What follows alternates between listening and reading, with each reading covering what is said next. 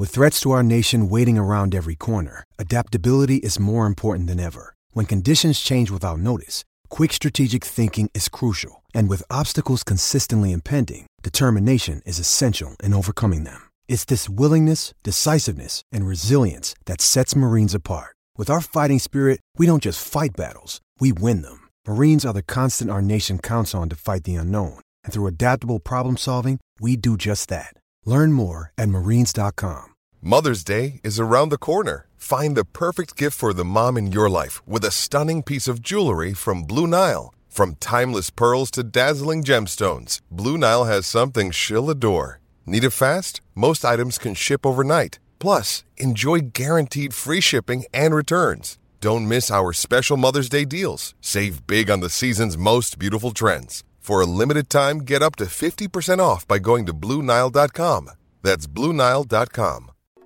What's up, kinfolk? Welcome to the number one ranked show. I am your host, RJ Young. Thank you for watching on the Fox Sports app, YouTube, or listening wherever you get your podcast. Today, we are going to continue our New Faces in New Places segment where I'm going to tell you what you can expect from Oregon and Dan Lanning in year one, and also what you could expect from Mario Cristobal and Miami in year one. We're also going to talk a little bit about Arch Manning, who is going to make his second of three visits to Alabama this weekend, an official, and we know that officials are officially official. And finally, we're going to start with, yes, Ryan Day having things to say. All right, so off the rip, let me set this up for you. Ryan Day was speaking in front of the business community in Columbus, Ohio. Somehow, college football coaches speaking in front of local business communities has generated some of the best offseason content that we have seen in 2022.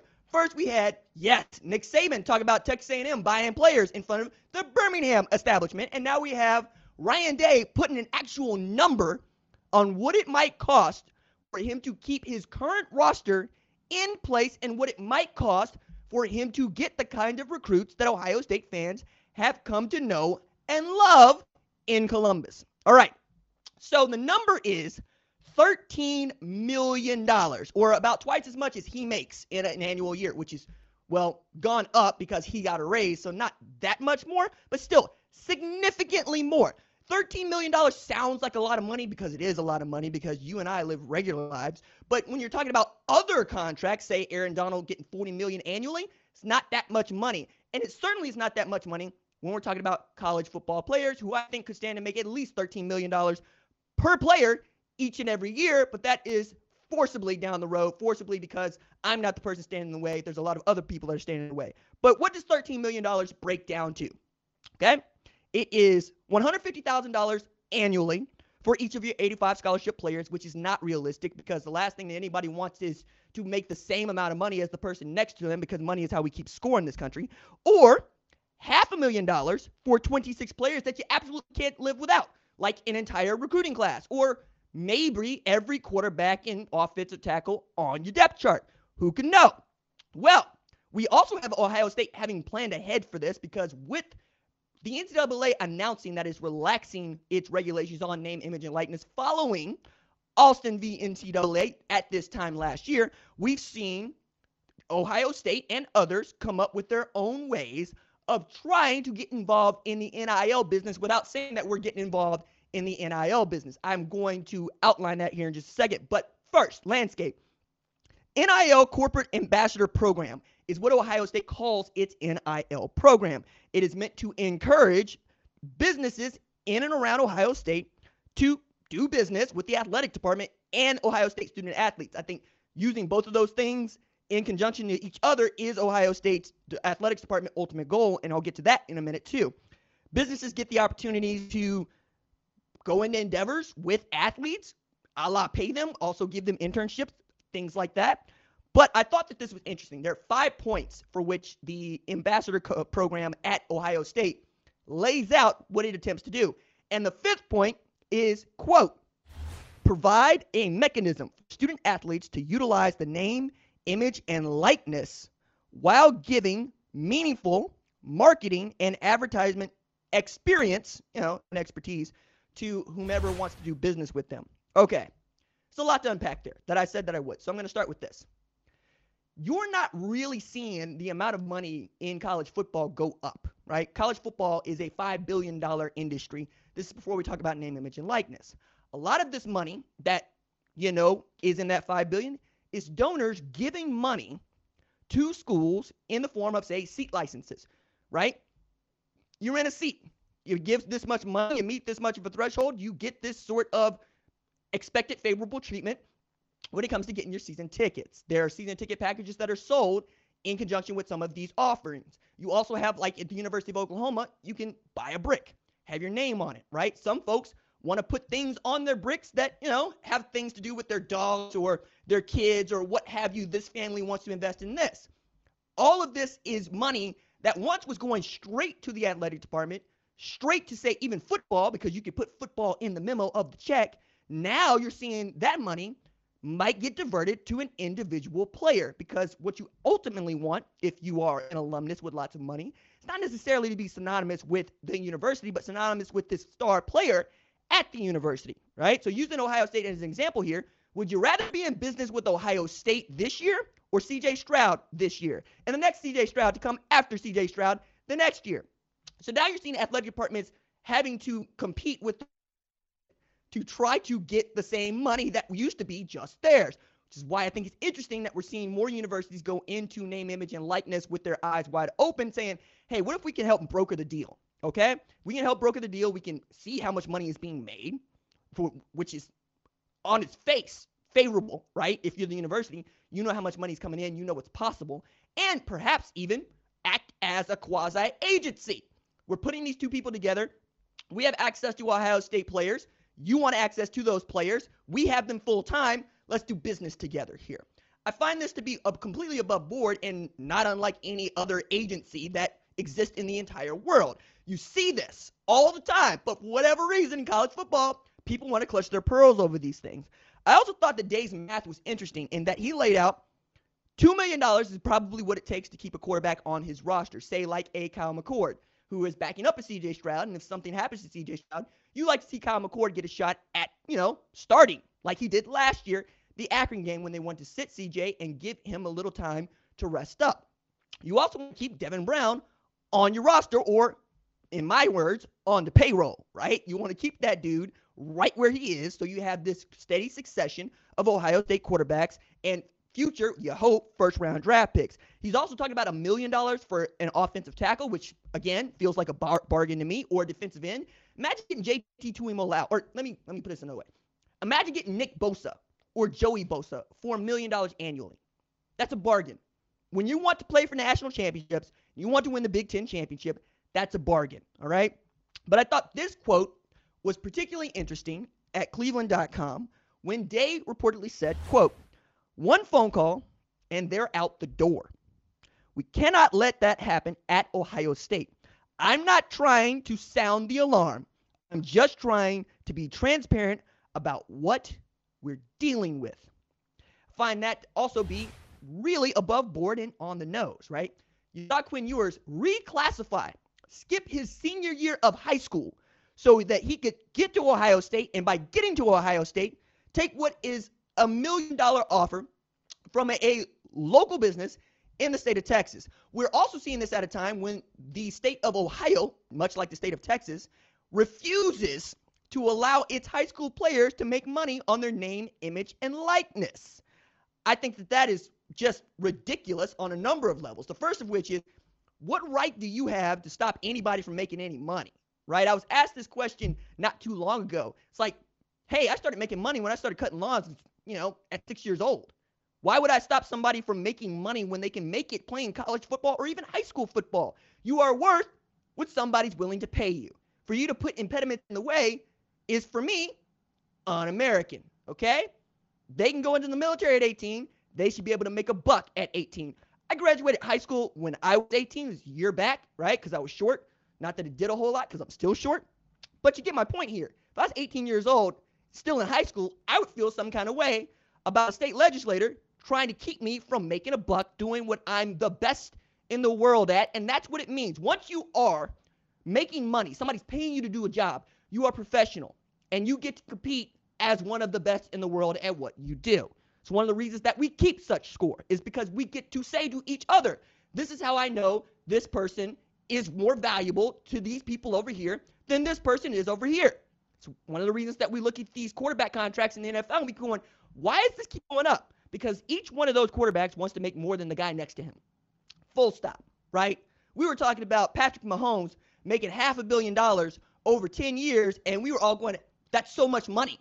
Now you look at a guy like Deshaun Watson, and that's an entirely different can of worms, and he's making so much money because each one of these guys wants to make more than their peers. I don't see how that's any different than what you would have in college football, particularly at a place like Ohio State, where they are completely over the moon with their football team and they very much want to win. I'm following this pretty closely and am interested in the conversation that you all are having around it. And I say you all because I keep saying this, man. I cannot get my head around clutching my pearls and being upset about the advent of name, image, and likeness because that is quite literally how the rest of the world works. Okay? And in some ways, it is free market capitalism at its best. Okay? If you can afford it, you should be able to pay it if you want to pay it, right? You are worth what somebody's willing to pay. Full stop. I don't understand why we're still upset about this. But RJ, amateurism never was such a thing as amateurism. But RJ, it's college. You're supposed to learn stuff in college. No, no, no, no, no, no, no, no. You go to college to get a job. That's it. Most jobs that you want require a college diploma. For whatever reason, we decided that that was universally accepted and something we wanted in this country to be a prerequisite for anything like a quote unquote good job. Now, the fact of the matter is, you don't need a college degree to do anything. You need somebody to give you a job to do anything. So if you can make the same money without a college diploma, by God, you should go do that. Now, that used to be the way it was. Now all of a sudden we've decided that we want to change up. I don't get it, man. I didn't go to college, get a master's degree because I want to be the smartest dude on my block. One, I'm not. And two, I didn't really want to go to college in the first place. What I wanted was a job. I wanted to write for a living. I wanted to do this for a living. This is how I prove to the folks that give those jobs out that I am capable of doing those jobs. Football is about beating the dude in front of you. You can beat the dude in front of you, you're going to win. If you win consistently, you're valuable to the team that you play on. If you're valuable to the team you play on and they make money, you should get a piece of that money. I don't understand why this math is so difficult for most people to understand. Okay, from that to this, talked about Arch Manning last week and his visit to Georgia and what that might mean and why Georgia, for me, is not a great fit for Arch Manning, right? Not the least of which is Georgia has proven to be a quarterback graveyard in the last five to seven years. And when it's not, they don't particularly like putting the ball in the hands of the quarterback to go win football games. They want more or less what Nick Saban had 2007, 2008, 2009, basically all the way up until Johnny Manziel went and stunted on Nick Saban and forced him to change up. And I make reference to that because that is how we have seen Alabama become one of the more dominant offenses in addition to defense in college football. They changed the kind of quarterback they wanted to recruit. Now, we saw a bit of this with Blake Sims, but we saw the full range in the recruitment and really the play of Jalen Hurts. And then we saw the next iteration of that with Tua Tagovailoa. And I make those particular points because this point is really interesting to me as Arch Manning and his family get ready to take an official visit to Tuscaloosa. September last year, you remember um, ESPN does a version of what we had Fox Sports have been doing for a li- long time called a live tailgate. They just do it with a couple dudes that have the last name Manning.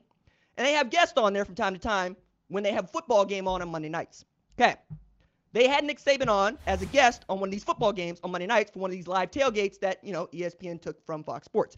That said, Nick Saban came up there and was not coy. So as Eli tried to call Jalen Hurts an Oklahoma quarterback, and Peyton came to Nick Saban's defense. Saban said, Look, hey, I want to talk about that for just a second. First is when we made a joint decision, his words, joint decision for him to transfer, he asked me, Where do I think he should go? And I told him, or I asked him, Who has the best players? Jalen Hurts said, Oklahoma. And Nick Saban said, then that's where you should go. You should go where you're going to have the best players as a quarterback. That was the first nod to the two dudes that have won Super Bowls as quarterbacks and whose nephew is the number one player in the class of 2023. Okay. The punchline came a little bit before this. His third quarter, Dallas Cowboys are playing the Philadelphia Eagles. To which my man Nick Saban slides in there real cool, like, and I want to make sure I get this quote right verbatim. I wish I was coaching at Alabama when Peyton and Eli Manning were recruits, so you guys could have played for the Tide. Then the punch. I'd love to coach a member of the Manning family. Yo, all right. I love that. I really love that because I've heard about Nick Saban in the living room, and Nick Saban is undefeated in the living room. Mr. Steal Your Recruit, like Steal Your Girl, right? Out there, like Barry Switzer taking off his shoes, helping you cook dinner, having dinner at the kitchen table instead of the dining room table, really talking your mom and your daddy through what kind of education you gonna get at this institution. And oh yeah, you'll play a little football on the side. Nah, this man went on national television and told the uncles what's really good for their nephew. I love that. I love that because Arch Manning also fits into exactly the kind of quarterback that Nick Saban would want in the class of 2023. It's not just that he's got a rifle for an arms, not just that he's got great size. He's also extremely intelligent and extremely humble. It bears repeating. This is a player who could stand and make millions of dollars name, image, and likeness, who has said, I don't want any part of it. Think about that for just a second. One, it's nice to hear if you are that type that uh, a player doesn't want to make any money on his name, image, and likeness in college. On the other hand, he ain't got to, y'all. His last name is Manning. He got everything he needs. There's nothing that you could give that boy that he don't want. Like, that's the part that really bothers me about all of this. We're trying to act as if the first family of football would like to be out there pimping their son or pimping their nephew for name, image, and likeness purposes. Now, they above it all. You got a reputation to uphold as a Manning. Okay? Like, put another way, we know that the College Football Hall of Fame put out its ballot, right? Shout out Reggie Bush, who was on it, you know, works at Fox, whatnot. A lot of other folks that are on it showing my age, like Josh Heupel's on it, and I'm going, yo, man, I'm that old now. They putting Josh Heupel on it. They putting Marshawn Lynch on it. They putting Alex Smith on it. That's my age now. But I say that to say, you know who the president of the National Football Foundation is? You know, the people that actually put out the ballot? It's Archie Manning.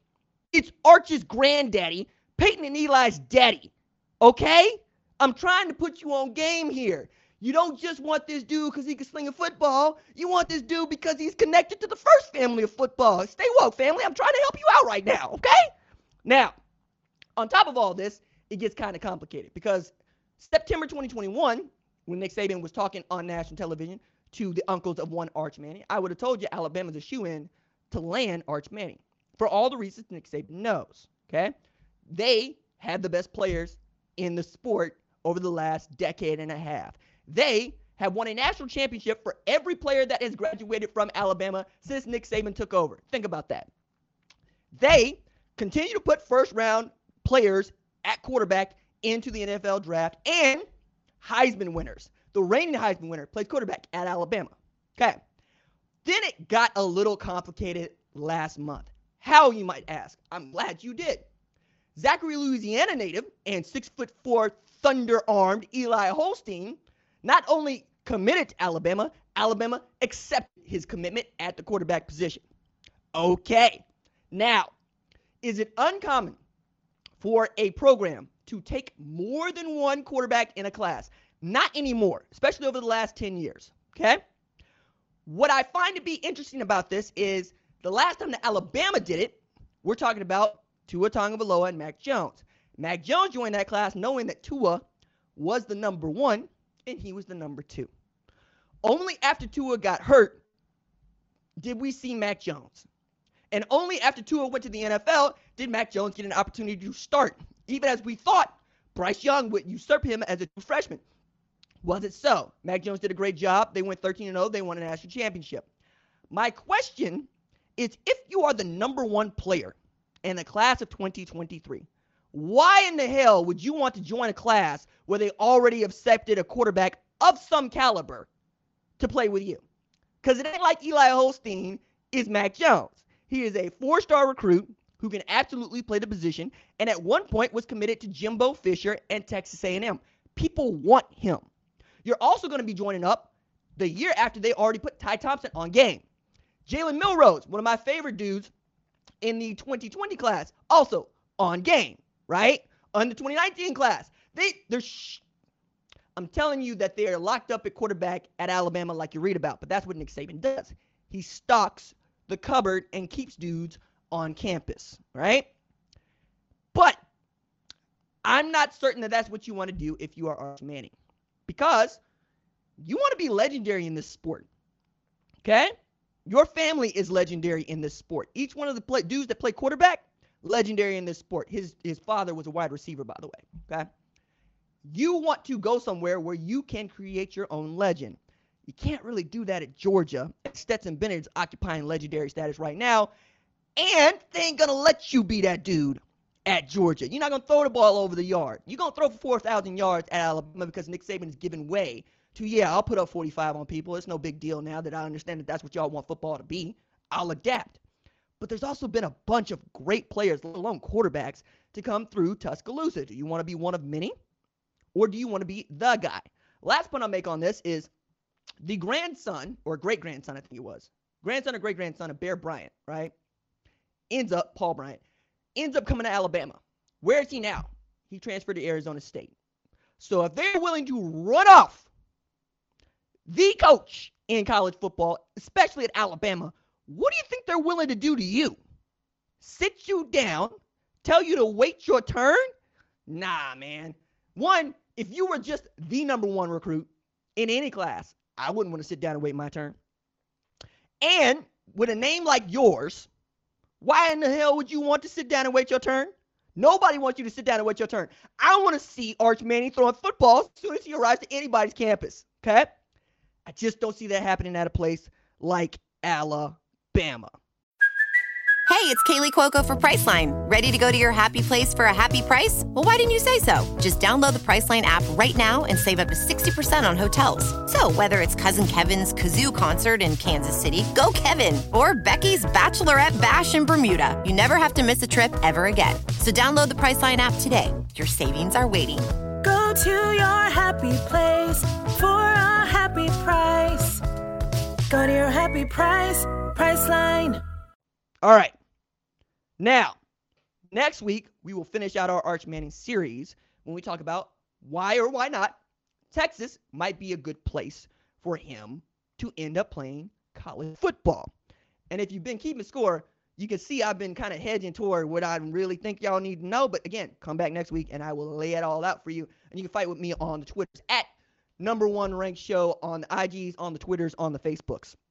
Now, I want to pivot from that continuing series to this continuing series called New Faces in New Places, where we take a look at coaches in their first years at their new programs and what you can expect from them in year one and only in year one. We did this with Brent Venables and Lincoln Riley. We've done this with Marcus Freeman and Brian Kelly. And now we're going to do it with Dan Lanning and Mario Cristobal. And I'm going to tell you which dude is probably going to have the better year if I don't choose to push like I did in, you know, the first iteration of this episode where I let down producer Tyler Wojak and director John Marcus who expected me to pick a side instead of push. I'm like, nah, man, that's 10 win teams. I think so.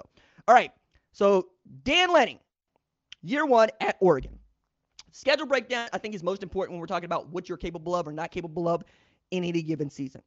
Their schedule is, I'm calling it at Georgia because the game is in Atlanta. They're calling it a neutral site game, but come on, man. Come on. Ain't, ain't, ain't, ain't no neutral site game. All right. And Dan Lanning got to come home because he was just defensive coordinator at the University of Georgia, where they just won a national championship. He knows better than anybody else what lies in wait for him in Atlanta in September. Okay. My man Jeff Schwartz had already chalked that one up as a loss last year, saying to me, Hey, man, I just want to see how good we are. I want to see how we measure up because I don't expect to win. And I don't expect them to beat Georgia either. I expect Georgia to, to come out and want to prove that, yes, it was not a fluke. We are the defending national champions, and we expect to be here come January this year. Now, on top of that, following September 3rd, they got BYU Brigham Young coming to Austin on September 17th. BYU ain't no chumps. BYU ain't no easy win. I personally think that scheduling them ought to count like, you know, we would put on par with a good SEC program, good Big 12 program, ACC program, what have you, because BYU would have run the Pac 12 had they been members of the Pac 12, which is another way of me saying, hey, Big 12, better watch your back. Brigham Young come through because they on their way.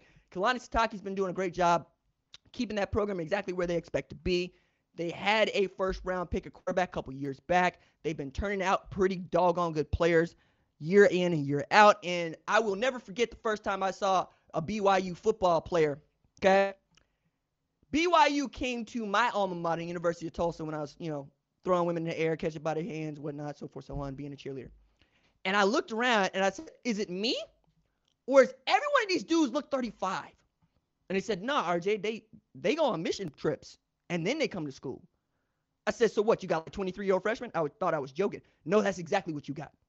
You got 23 year old freshmen, you got 27 year old seniors. Yo, man, that's an NFL team. like, what, what are we doing here? Those aren't children. Those aren't boys becoming men. Those are men with wives and children of their own. You don't want them problems in year one with a bunch of baby faced dudes that don't know what this really is coming to your house in September, okay? Then you got Utah on November 19th, the defending Pac 12 champions. I expect them to be doing exactly what they usually do toward the end of the season, which is show up and throw it down, right? They've looked rocky to start some years, and then they come on strong and they show everybody what's really good. They did that in a game that I thought Oregon should beat them down. They got they they they beat down Oregon. Okay. And your boy was really trying to gas Oregon up because they beat Ohio State. And what did they do but let me down? That's all I'm to say. They, they let me down. Now, star players for you to know Bo Nix, uh, running back Sean Dollar. I thought that Kirby Smart was laying it on pretty thick in Destin when he told the Oregonian this about Bo Nix. It's a long quote, but I need to read it in entirety so you understand what I mean when I say he's laying on thick. Quote, he's a great athlete, probably one of the best athletes I've ever seen at a quarterback in terms of GPS numbers, speed, overall athleticism.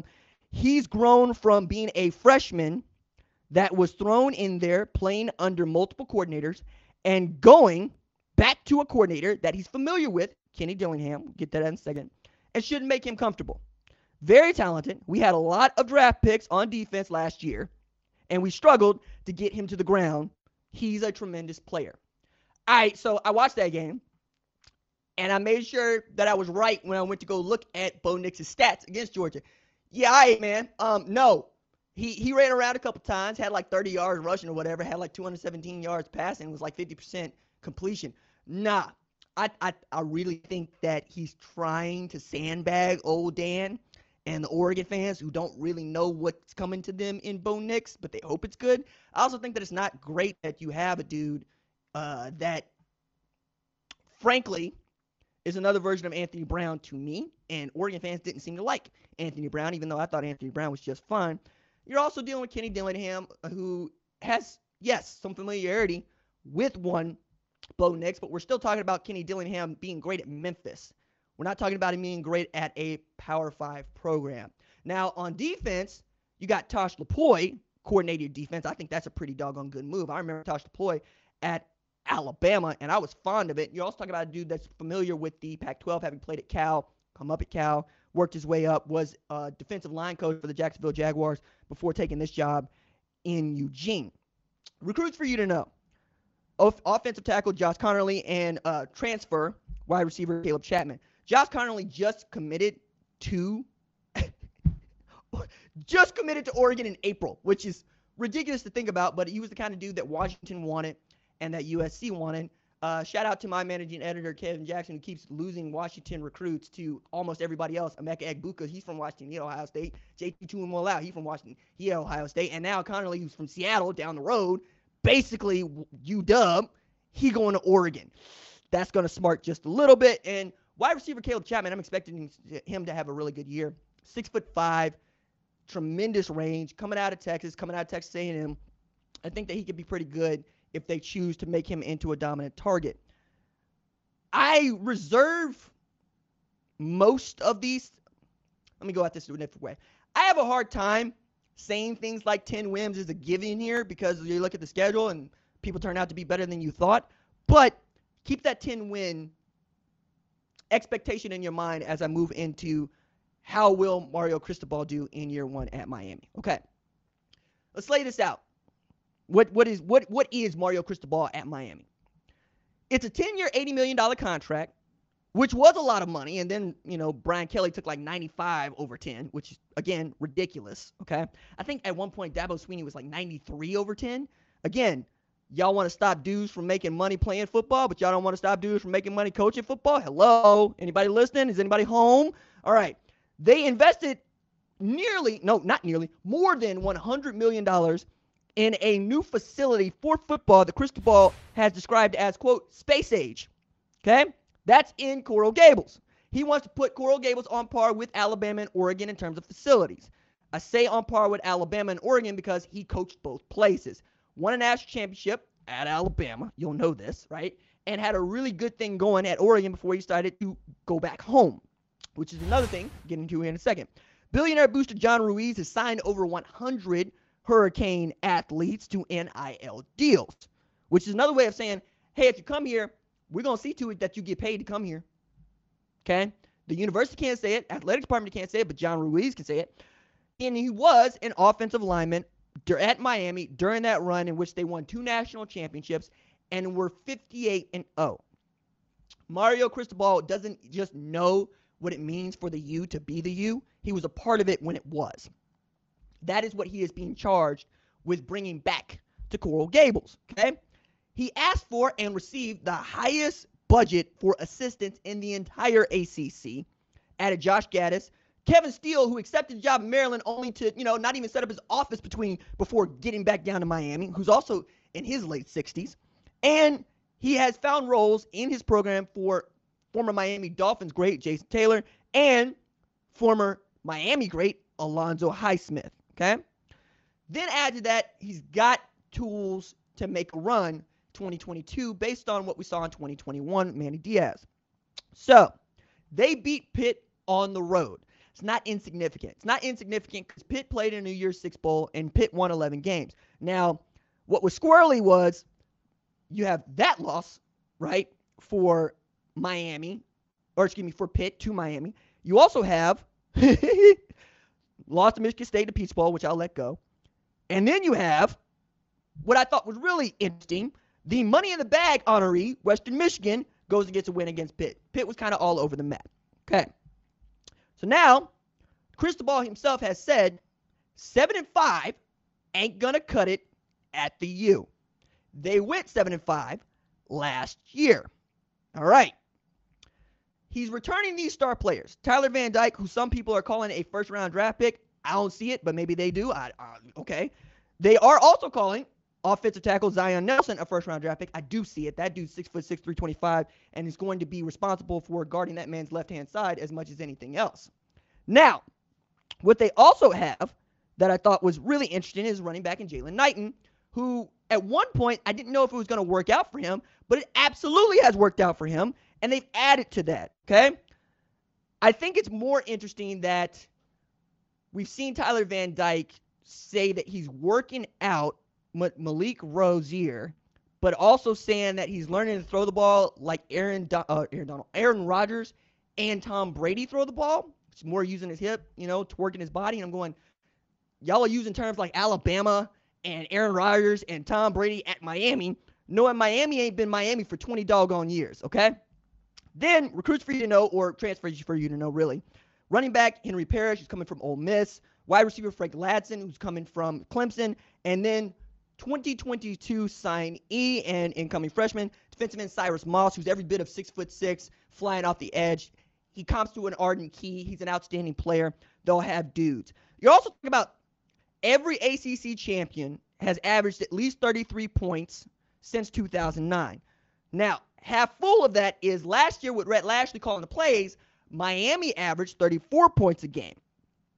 But since 2017, basically in the era of Clemson, you've had to average 40 a game to win the ACC championship. And Miami has not averaged 40 points a game since 2002 when it last won the national championship. Now, if you can marry a great passing offense with Mario Cristobal and Alex Mirabal's ability to create great offensive line push by coaching the hell out of the offensive line. And you have a Ducks, or see Ducks, you have a Hurricanes defense that looks a lot like the Ducks defense did last year. See where I was going with that?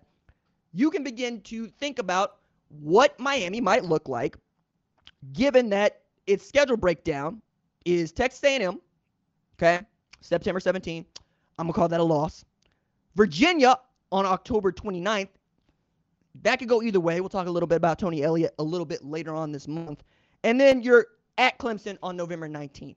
Not unlike Oregon this year, I don't see a whole lot of hard, tough teams on Miami's schedule this year. Not to say to say nothing of the ACC has looked as weak as it has looked in years, more or less because Clemson didn't play for the ACC title, right? They, they, they didn't they just weren't they weren't good enough even as they won 10 games, which is wild to think about because they were really great against teams that nobody else was watching. Okay, everybody forgot about Clemson after they lost to Georgia. Never mind, Georgia went and won a national championship. Now, Dabo Swinney is also replacing both of his coordinators for the first time since he took over as head coach at Clemson. And I'm interested to see how that goes. Now, he elevated guys that know what the program is, know how they like to recruit, know what the strategy is, but it's not Brent Venables, it's not Tony Elliott. Both of those guys have Power Five jobs at places where I think they both could have outstanding first years in this season. So, last thing that I want to say about the Canes that I think is really interesting is this.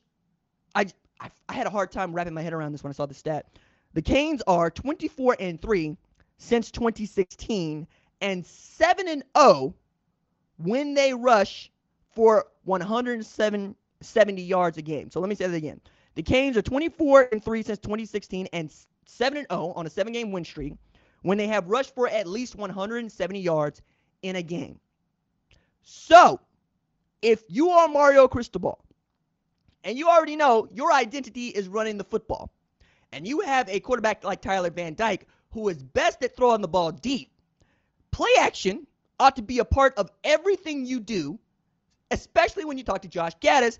And when you do talk to Josh Gattis, know that his Michigan offensive line and his Michigan running back room was one of the best in the country last year. They beat up on people, notably Ohio State, by running the football. Not by throwing the football, or running the football. And when they took shots, they took shots deep down the field. I think Miami could be pretty doggone good. I'm just not sure about how good they can be. So, who will have the better first year? Dan Lanning at Oregon or Mario Cristobal at Miami? I'm going to say Mario Cristobal has a better shot to win 10 games this year than Dan Lanning does.